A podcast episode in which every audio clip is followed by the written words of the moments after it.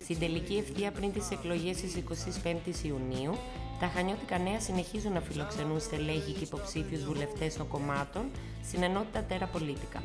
Στο σημερινό podcast, μαζί μας ο υποψήφιος βουλευτής του ΚΚΕ στα Χανιά Μιλτιάδης Κλονιζάκης, ο οποίος μιλά για το διακύβευμα αυτών των εκλογών, αλλά και το εκλογικό σύστημα της ενισχυμένης αναλογικής. Καλώς ήρθες, Μιλτιάδη, για άλλη μια Καλώς φορά ήρθατε, στο Νικολέτα. Να είσαι podcast της καλά. εφημερίδας. Ε, να ξεκινήσουμε καταρχάς με την άνοδο του ΚΚΕ στις τελευταίες εκλογές, κάτι που εσείς έτσι κι αλλιώς το πιστεύατε Εντάξει, οι από πριν. εκτιμήσεις που είχαμε το τελευταίο διάστημα ήταν ότι είχαμε τη δυνατότητα να καταφέρουμε αυτό το ποσοστό, το οποίο τέλος πάντων στο τέλος της ημέρας πετύχαμε. 120.000 άνθρωποι, πολίτες αυτής της χώρας, ψήφισαν παραπάνω σχέση με τις εκλογές ενώ του 19 εμπιστεύτηκαν το Κομμουνιστικό Κόμμα και 2.200 κάτι στα Χανιά επιπλέον από ότι το 2019. Αυτό δημιουργεί ξέρεις, και μια ευθύνη. Δεν είναι Σωστά. γιατί, εντάξει, όπως έχουμε πει, όπως λέγαμε και όλο το προηγούμενο διάστημα, ψήφος του ΚΚΕ είναι ψήφος που καταθέτει ο άλλος στους αγώνες.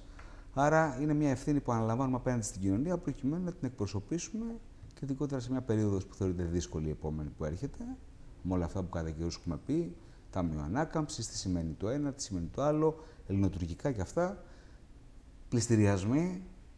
Καταλαβαίνεις ότι είναι μια δύσκολη η επόμενη περίοδος, άρα και πολύ μεγάλη ευθύνη σε σχέση με το αποτέλεσμα και με το αποτέλεσμα που προσδοκούμε να φέρουμε και στι εκλογές τη Κυριακής. Όσον αφορά τη δική σας αντιμετώπιση αυτής της ανόδου, ε, η χαρά που είναι φυσιολογικό να η είχατε. χαρά είναι ότι είναι φυσιολογικό και, δι- και, δι- και ιδιαίτερα στα Χανιά, όπου εκεί πρέπει να τονίσουμε ότι το Κομμουνιστικό Κόμμα Ελλάδος για πρώτη φορά στην ιστορία του, ως Κομμουνιστικό Κόμμα Ελλάδος, όχι ως εδάειο συνασπισμός το 1989, κατάφερε και εξέλεξε βουλευτή. Αυτό δίνει, ξέρεις, έχει μια σημασία για μας, αλλά θεωρώ και για την κοινωνία την ίδια. Ξέρεις γιατί στο θέτω, γιατί σχολιάστηκε Κοίταξε, επικοινωτρόπως. σχολιάστηκε, κοίταξε, αυτό το οποίο απάντησα εγώ σε αυτούς τους σχολιασμούς είναι ότι τι έπρεπε να κάνουμε, μνημόσυνο; Έπρεπε να χαρούμε. Και ειδικότερα από τη στιγμή που κατάφερε αυτό το κόμμα με τα 100 τόσα χρόνια ιστορίας, στα Χανιά, για πρώτη φορά στην ιστορία του, ως κουκουέ, να εκλέξει βουλευτή. Ίσως σχολιάστηκε γιατί παράλληλα ανέβηκε και η Εντάξει, δεξιά. Εντάξει, αυτό είναι ξέρεις, ένα θέμα το οποίο εν- εννοείται ότι μας απασχολεί. Δεν μας αφήνει και ούτε χαιρόμαστε με τη λογική ότι πέφτει ένας, ανεβαίνει κάποιος άλλος κλπ. κλπ. Όπως κακώς και παρεμεινεύτηκε η όλη μας χαρά εκείνη τη μέρα. Εννοείται ότι υπάρχει ένας έντονος προβληματισμός, το οποίο, ο οποίος όμως έχει να κάνει με το τι έχει συμβεί στην ελληνική κοινωνία τα τελευταία 15 χρόνια. Δυστυχώς είναι μια στροφή της ελληνικής κοινωνίας που πρέπει να την αξιολογήσουμε και ειδικότερα το επόμενο διάστημα που θα έχουμε περισσότερο χρόνο να αναλύσουμε αυτό το αποτέλεσμα και πώς συνολικά ο δεξιός, να το πούμε έτσι, χώρος με τη Νέα Δημοκρατία συν τις άλλες ομάδες στα δεξιά της Νέας Δημοκρατίας κατάφερε αυτή τη στιγμή να έχει σε αυτό που λέμε εκλογικό σώμα ένα ποσοστό πάνω από 50%. Αυτό σίγουρα είναι ένα πράγμα που προ- προ- προβληματίζει την ελληνική, εμάς σαν κόμματα τέλος πάντων που ανήκουμε σε αυτόν τον πολιτικό χώρο ε, και εννοείται ότι το επόμενο διάστημα θα γίνει μια αξιολόγηση για ποιο λόγο έγινε αυτό το πράγμα. Απαντήσεις μπορούμε να δώσουμε και μπορώ να σου πω ότι ευθύνες έχουν κάποιοι για αυτό το πράγμα με την έννοια ότι αυτή η μεταστροφή του όχι σε ναι και ούτω καθεξής, η πολιτική μετά της στρατείας 15-19, ενδεχομένως και η εφαρμογή του τρίτου μνημονίου την περίοδο εκείνη, ενδεχομένως να είναι μια εξήγηση στο γεγονός ότι η ελληνική κοινωνία μάλλον δεν βλέπει μια εναλλακτική. Δεν βλέπει κάτι άλλο διαφορετικό. Και ενδεχομένως σε μια λογική του μικρότερου κακού να επέλεξε αυτό που λέμε όχι το imitation, αλλά κάτι το οποίο είναι ακριβώς ξεκάθαρο και πρέπει να το τονίσουμε ότι το 19 η Νέα Δημοκρατία βγήκε με πράγματα, μια πολυ- ατζέντα πολιτικής πολύ συγκεκριμένη, πανεπιστημιακή αστυνομία π.χ. ένα παράδειγμα, την οποία και εφάρμοσε. Άρα λοιπόν πρέπει να μας προβληματίσει τι έχει συμβεί όλα αυτά τα χρόνια, ποιοι έχουν ευθύνες, γιατί έγινε αυτό το πράγμα, έτσι ώστε το επόμενο διάστημα να αξιολογήσουμε κι εμείς πώς μπορούμε κάποιο κόσμο που να το πούμε έτσι τα χαρακτηριστικά του δεν είναι για να ψηφίζει ένα δεξιό κόμμα, για ποιο λόγο επέλεξε αυτό το πράγμα και πώς εμείς μπορούμε αυτόν τον κόσμο να τον προσεγγίσουμε. Δεν είναι όμως μίλτο ελληνικό φαινόμενο. Δηλαδή, Εντάξει. βλέπουμε ότι ο σοσιαλισμός πανευρωπαϊκά κινείται σε πάρα πολύ χαμηλά Κοίταξε, θα, ποσοστά. θα σου πω ένα πράγμα. Είναι όλη αυτή η μεταστροφή των τελευταίων 30 ετών στην Ευρώπη.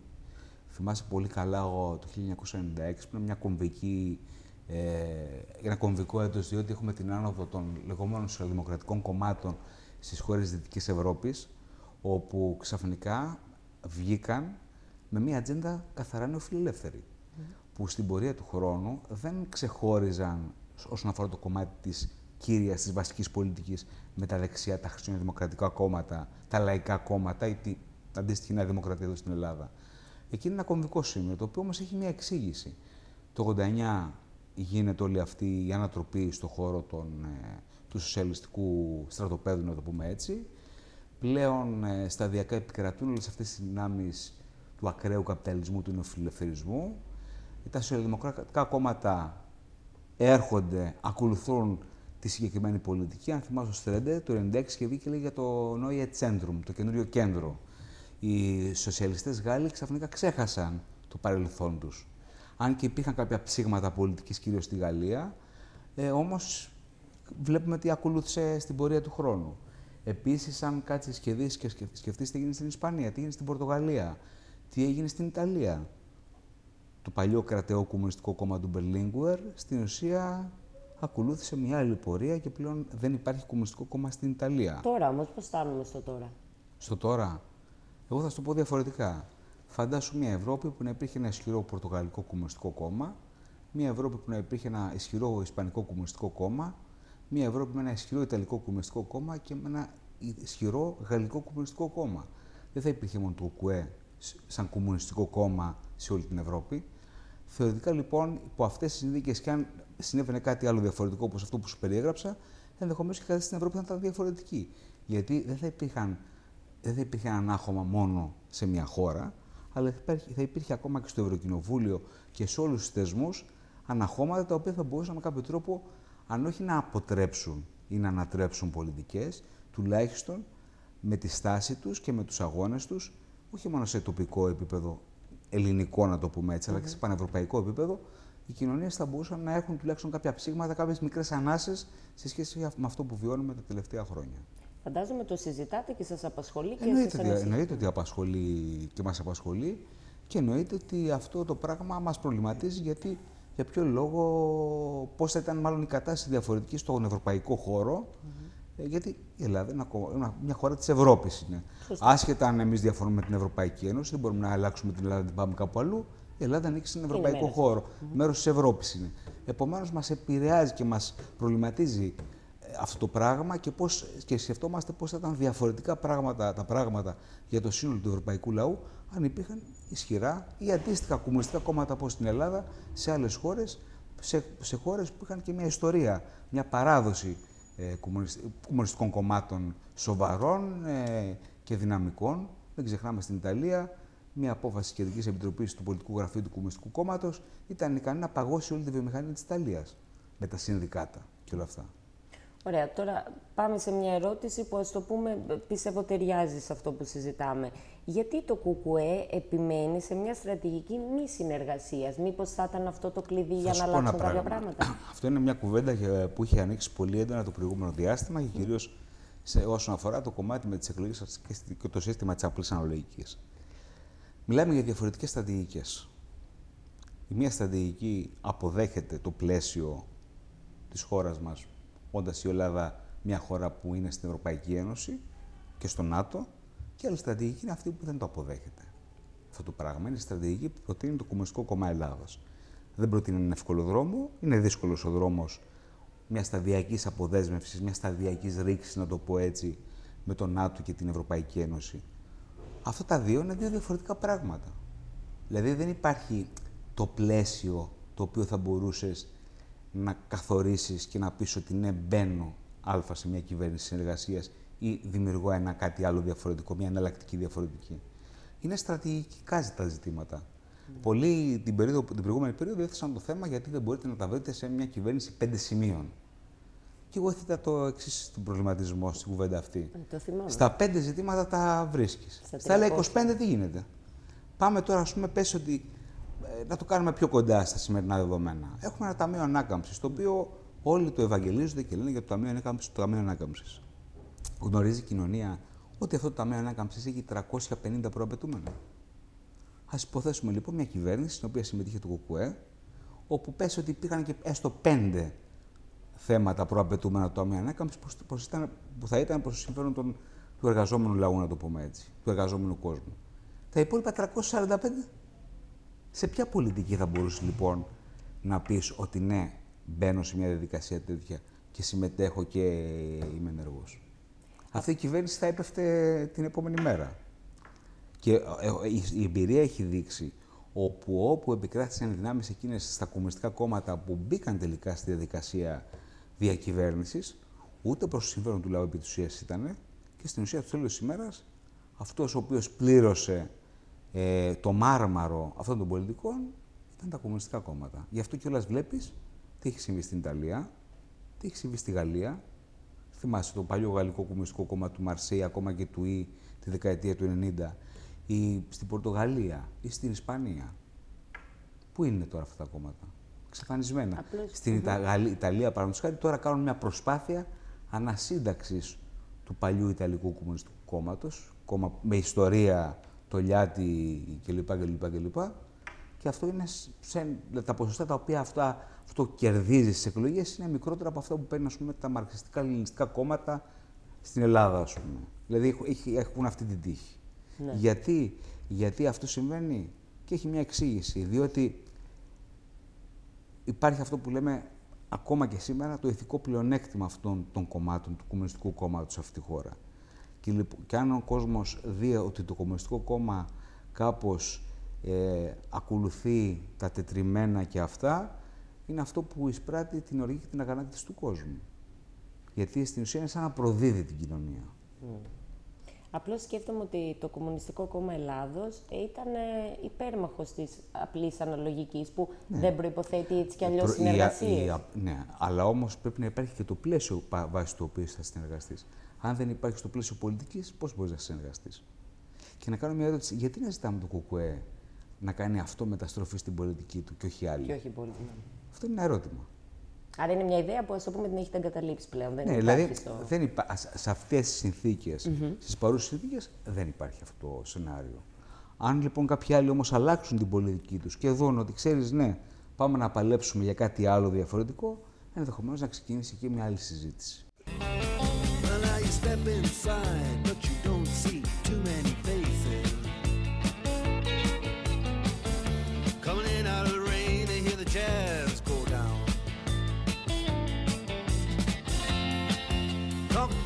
Περνάμε από την απλή αναλογική στην ενισχυμένη ναι. σε αυτές τις εκλογές που το έχετε χαρακτηρίσει και άδικο. Ε, ποια είναι τα πιο πιθανά σενάρια για σένα και γιατί σε ρωτάω αυτό, γιατί η Νέα Δημοκρατία, για παράδειγμα, εδώ στα Χανιά, ε, πιστεύει ότι θα, θα καταλάβει και τις τέσσερις έδρες. Κοίταξε. Ε, το εκλογικό σύστημα της ενισχύμενης αναλογικής είναι πολύ παραγωγικό. Με την έννοια ότι ο υπολογισμός των εδρών έχει να κάνει πρώτον με το ποσοστό που παίρνει το κάθε κόμμα. Δεύτερον, με το ποσοστό των κομμάτων εκτός Βουλής. Και ανάλογα και επίσης με το πού θα φτάσει το πρώτο κόμμα. Δηλαδή, αν πιάσει το 40%, αμέσως, αμέσως παίρνει τον πόνο των 50 εδρών.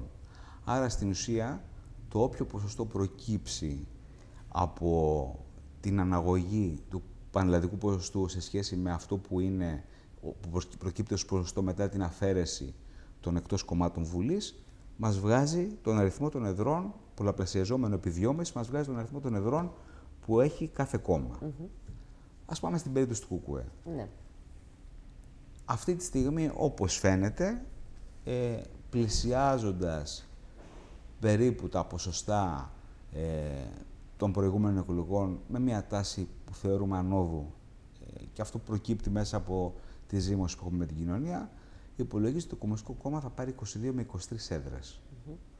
Αν λοιπόν μία από αυτές τις 23 έδρες, που τι γίνεται, σε πρώτη φάση υπολογίζονται, ξεκινάει η κατανομή των εδρών από το κόμμα του τελευταίου που μπαίνει στη Βουλή και πάμε στα επόμενα, δηλαδή καταλαμβάνει αυτό πρώτα τις έδρες που έχει σε σχέση με το εκλογικό μέτρο που προκύπτει ένα εκλογική περιφέρεια και σε δεύτερη φάση ανάλογα με τα υπόλοιπα που έχει, σε απόλυτο αριθμό ψήφων πλέον. Αν λοιπόν εμείς τώρα φτάσουμε στο ΚΚΕ, ελπίζουμε, προσδοκούμε ότι στη δεύτερη κατανομή το ποσοστό, η ψήφη μάλλον των Χανίων, θα είναι σε τέτοια θέση έτσι ώστε να μας δώσουν τη δυνατότητα να καταλάβουμε τη μία έδρα. Αυτό, αυτό το διάστημα, έστω και αυτές τις πιθανότητες που έχουμε. Ούτε μικρές ούτε μεγάλες. Είναι δύσκολο, αλλά όχι ανέφικτο. Το παλεύουμε και μάλιστα ε, βλέπουμε ότι από την κοινωνία, από τη χανιώτικη κοινωνία, ότι το γεγονός ότι έχει εκλεγεί βουλευτής ο Αλέκος ο Μαρινάκης αυτή τη στιγμή, δηλαδή έχουμε κάτι απτό απέναντί της να παρουσιάσουμε, δίνει στην κοινωνία μία όθηση, ένα ερέθισμα να έρθει, ανεξάρτητα τη ψήφιση στις προηγούμενες εκλογές, να έρθει και να στηρίξει το Κομμουνιστικό Κόμμα Ελλάδος στα Χανιά, προκειμένου ο Αλέκος ο Μαρινάκης να είναι βουλευτής Χανίων και στις 25 Ιουνίου το βράδυ. Γιατί έχει μία σημασία, πέραν της ιστορικής σημασίας που έχει, που είπα προηγουμένως ότι είναι ένας πρώτη φορά στην ιστορία του ΚΚΕ ε, κλέχτηκε βουλευτής Χανίων, θεωρούμε ότι ο βουλευτής Χανίων του ΚΚΕ, όντας ένας άνθρωπος ο οποίος θα μπορεί να, είναι, να δρά και να είναι δίπλα στην κοινωνία, δηλαδή να καταθέσει την ψήφο της κοινωνίας στους αγώνες την επόμενη μέρα και με τη δουλειά που θα γίνει από όλους εμάς, θεωρούμε ότι θα είναι μια έδρα που θα την έχουμε για πάρα πολλά χρόνια. Τι ακούς από τον κόσμο, γιατί τόσο καιρό είσαι στους δρόμους, έχετε... Κοίταξε, γενικώς ε, ο κόσμος Όπως εξήγησα προηγουμένως, επειδή σημαίνει το εξής παράδοξο, το τελευταίο διάστημα στην ουσία στα Χανιά, αυτοί οι οποίοι πραγματικά τρέχουν και είναι σε εκλογική ετοιμότητα είναι από τη μία εμείς, που έχουμε την έδρα και θέλουμε να τη διατηρήσουμε, και από την άλλη Νέα Δημοκρατία, η οποία θέλει να κατακτήσει και τις τέσσερις έδρες. Σε έναν βαθμό, θα έλεγα, πλεονεξίας, κατά τη γνώμη μου. Ε, βλέπουμε, ρε παιδί μου, ο κόσμος έχει μεν σοκαριστεί από το αποτέλεσμα και τη μεγάλη διαφορά. Ε, από την άλλη, σε εμάς βρίσκει ένα αποκούμπι, ένα πάτημα ότι ξέρεις, ναι, έχετε το βουλευτή, ναι, πρέπει να βοηθήσουμε να στηρίξουμε. Περιμένουμε την Κυριακή να δούμε τα αποτελέσματα. Δεν μπορώ να σου απαντήσω διαφορετικά. Πιστεύεις ότι το βλέπεις σαν μια άλλη φωνή; Το βλέπεις σαν μια εναλλακτική φωνή. Και ειδικότερα αν κρίνεις ότι ένας βουλευτής που είχαμε σε όλη την Κρήτη, το προηγούμενο διάστημα μόνο ο Συνδικάκη στο, Ιρά, στο Ηράκλειο, στην ουσία έκανε 1100 παρεμβάσεις, τοποθετήσεις κλπ. για θέματα του νόμου Χανίων. Το βλέπει αυτό. Βλέπει λοιπόν τη σημασία και την αναγκαιότητα που έχει να υπάρξει ένας βουλευτής προερχόμενος από το ΚΚΕ στις εκλογές της Κυριακής. Ωραία. Ε, και πες μας τώρα τέλος, ε, κλεισέ εμένα, αλλά θέλω να μου το πεις, γιατί τώρα είμαστε λίγες μέρες πριν τις ε, εκλογές της 25 Ιουνίου. Γιατί ο κόσμος να στηρίξει το ΚΚΕ αυτή την Κυριακή; Πρέπει με το χέρι στην καρδιά ο κόσμος να δει το εξής. Πρώτον, ποιοι τον οδήγησαν στην κατάσταση που είναι αυτή τη στιγμή, mm. μέχρι τώρα αυτά τα τόσα 15 χρόνια που ζούμε, κρίσεις, ενεργειακές κρίσεις, κορονοϊούς κλπ. κλπ. Ποιες είναι οι εναλλακτικές του παρουσιάζονται. Και τρίτον, αν ε, με την ψήφο του στο Κομμουνιστικό Κόμμα Ελλάδος συνειδητοποιήσει ότι ναι, με τους αγώνες και με όλα αυτά που θα γίνουν το επόμενο διάστημα, είναι ικανό τουλάχιστον να έχουμε κάποιες μικρές ανάσεις στην κοινωνία. Δεν σου λέω ότι θα έχουμε με τεκτονικές αλλαγές, τουλάχιστον κάποιες μικρές ανάσεις που το προηγούμενο διάστημα το είδαμε, το ζήσαμε. Και τέταρτον, τη σημασία που έχει, όπως είπα προηγουμένως, το να υπάρξει ένας βουλευτής στα Χανιά, ένας διαφορετικού τύπου βουλευτής, και όχι αυτός ο οποίος απλά θα συνδιαλέγεται στα σουαρέντιν καλά και στα λόμπι, αλλά θα είναι δίπλα τους στους αγώνες και στις κινητοποιήσεις. Θεωρούμε λοιπόν, αν τα σκεφτεί αυτά τα τρία-τέσσερα πράγματα, την Κυριακή θα κάνει το βήμα. Ήδη αρκετός κόσμος έχει κάνει το βήμα στις εκλογές του Μαΐου. Τώρα πρέπει ήρθε η ώρα να κάνουμε το άλμα. Και κάνουμε ένα κάλεσμα σε όποιον κόσμο αντιλαμβάνεται αυτά τα τέσσερα πράγματα, σε όποιον κόσμο θεωρεί ότι υπάρχει, υπάρχει μια σημασία να στηριχθεί αυτό το, το κόμμα γιατί όπως είπα προηγουμένως, το επόμενο διάστημα είναι πολύ δύσκολο και όντως θα χρειαστεί να υπάρχει και βουλευτής του ΚΚΕ από τα Χανιά και όσο το δυνατόν ενισχυμένο ΚΚΕ την επόμενη μέρα. Αν λοιπόν τα σκεφτούμε αυτά τα πράγματα, πρέπει να είμαστε αισιόδοξοι. Και ο κόσμος θεωρώ ότι έχει βγάλει τα συμπεράσματά του, γιατί δεν είναι μόνο τώρα οι εκλογές, είναι όλο το προηγούμενο διάστημα. Είναι δουλειά που γίνονται στα δημοτικά συμβούλια από ανθρώπους που έχουν εκλεγεί με τη λαϊκή συσπήρωση. Είναι δουλειά που γίνεται στα περιφερειακά συμβούλια από ανθρώπους που έχουν εκλεγεί από τη λαϊκή συσπήρωση. Είναι δουλειά που γίνεται καθημερινά στον κόσμο, στα σωματεία, στα συνδικάτα, από εδώ, από εκεί, σε όλες τις εκφάνσεις αυτού του πολιτικού γίγνεσθε μιας κοινωνίας, όπου βλέπουν ότι εκεί όσοι άνθρωποι προερχόμαστε από αυτό το κόμμα, είμαστε εκεί έτοιμοι, ικανοί, ανά πάση στιγμή, να δώσουμε όλο μας το είναι, προκειμένου να έχουμε τουλάχιστον κάποιες ανάσες, κάποια ψήγματα διαφορετικότητας σε σχέση με αυτό που ζούμε αυτή τη στιγμή. Να σε ρωτήσω, Μίλτα, από πού πιστεύεις μπορεί να γίνει η επιθυμητή μετακίνηση ψήφων; Από παντού. Ε, από πού το περιμένετε; Από παντού. Ένας δεξιός θα ψηφίσει. Ένας δεξιός μπορεί όντως, γιατί μπορεί να συνειδητοποιήσει πού είναι η θέση του. Αυτή τη στιγμή γι' αυτό συλλογάρουμε ένα κάλεσμα μεγάλο σε ένα, πολύ, σε ένα πλατή κόσμο, ανεξάρτητα από πού πολιτικά προέρχεται. Θέλει ένα κόμμα κουκουέ ενισχυμένο να είναι δίπλα του την επόμενη μέρα; Δίπλα την επόμενη μέρα που κάποιοι θα πληστηριάζουν το σπίτι του και θα, θα τρέξει να, να βρει βοήθεια από κάπου. Χαρακτηριστικό παράδειγμα, θα σα πω. Μία ιστορία πριν από 15-20 μέρες όταν πήγε να πληστηριαστεί ένα μαγαζί. Ήταν έξω στην Αθήνα. Ήταν ένας άνθρωπος απ' έξω, άσχετος με το κουκουέ, ο οποίος τι έκανε, σκέφτηκε να πάρει στον περισσότερο τηλέφωνο. Και αμέσως έτρεξαν ομάδες, ειδοποιήθηκαν τα γραφεία του κουκουέ από αυτόν τον άνθρωπο και αμέσως έτρεξαν συνδικαλιστές του ΠΑΜΕ να αποτρέψουν την έξωση του ανθρώπου. Αυτό. Ο, άλλος, ο οποίος και το μαγαζί δεν ήταν κουκουέ, ο άλλος που πήρε τηλέφωνο δεν ήταν κουκουέ, ούτε καν ψήφιζε κουκουέ. Αλλά θεώρησε ότι εκεί πρέπει να πάρει τηλέφωνο προκειμένου να αποτραπεί ένας πληστηριασμός. Άρα λοιπόν μιλάμε για ένα ανοιχτό κάλεσμα σε όλους τους ανθρώπους, ανεξάρτητα τι έκαναν το Μάιο, ανεξάρτητα από πολιτικά προέρχονται, κάνουμε κάλεσμα στη στράδευση, στη συμπόρευση με το Κομμουνιστικό Κόμμα Ελλάδος, γιατί όπως είπα, το επόμενο διάστημα είναι δύσκολο και θέλει ανθρώπους στο δρόμο να αγωνιστούν. Το σύστημα μας έχει δώσει δύο εργαλεία. Το κοινοβούλιο και τους αγώνες. Πρέπει και στα δύο να φανούμε αντάξει των, ε, των προσδοκιών μιας κοινωνίας, αλλά και η κοινωνία ίδια να μπορεί να φανεί αντάξια των ιστορικών στιγμών που βιώνουμε. Ωραία, ευχαριστούμε πολύ. Να είσαι καλά.